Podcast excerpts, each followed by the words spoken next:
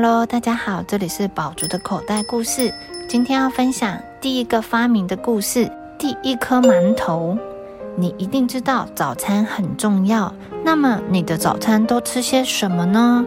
汉堡、三明治还是包子、馒头？前两样食物是西洋的发明，而包子、馒头可是中国人发明的哟。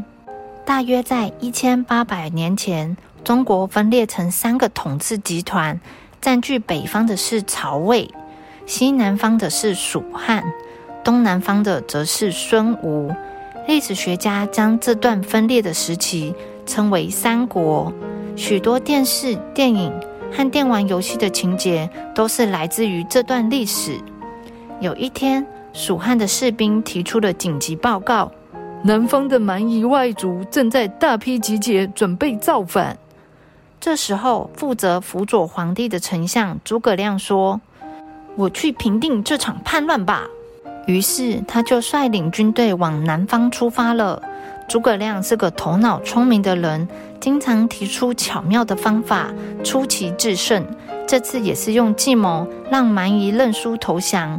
他在春天的时候率军出发，到了秋天就收服蛮夷了。在班师回朝的途中，来到了河边。丞相，前方有一条河，我们得渡过这条河。士兵向诸葛亮禀报：“嗯，大家小心过河。”诸葛亮说：“可是河水很湍急，波涛汹涌，我们过不去。”士兵向诸葛亮说明：“该怎么办呢？”诸葛亮陷入苦恼：“问问当地人吧。”他们一定遇过同样的问题。当地人告诉他们，要用很多人的头和牛羊祭祀河神，这样才能平息河神的怒气。诸葛亮说：“我们刚刚打完仗，已经死了很多人，怎么可以再白白牺牲人的性命去祭拜神明呢？”他实在不忍心伤害无辜的性命。我来想个办法吧。诸葛亮对大家说。过了不久，诸葛亮对士兵说：“先去杀几头牛和羊，然后把面粉和水搅拌在一起，变成面团，把牛羊的肉包在里面，整颗面团就做成人头的样子。”士兵把人头的面团做好了之后，放进蒸笼蒸熟。诸葛亮在河边架了简单的祭台，用这些象征蛮夷人头的面团祭祀河神。河神呐，请接纳这些贡品，让河水平静下来吧。诸葛亮虔诚地向神明请求，然后把这些人头投入河中。结果大家平安地渡了河。大家发现河神会接纳这种人造的人头，于是这种面团就变成一种祭品。因为是象征蛮夷的人头，所以大家就叫做馒头。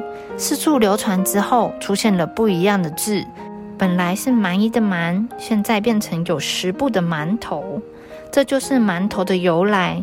那时候的馒头是用来祭祀神明的，做的大大的，里面有包馅。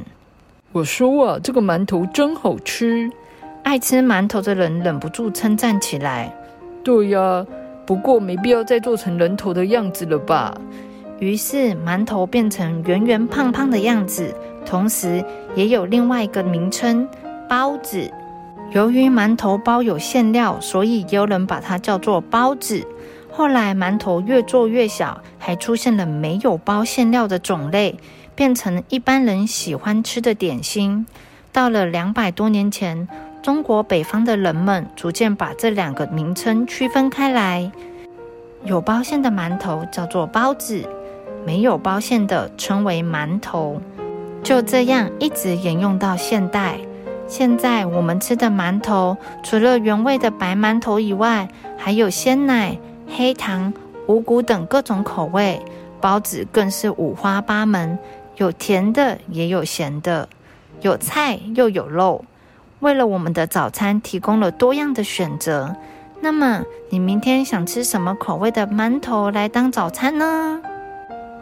小朋友，没想到第一颗馒头居然是这样来的，像人头一样大的馒头，真不敢想象。还好现在的馒头又小又好吃。冷冷的天气，吃一颗热乎乎的馒头最幸福了。The end.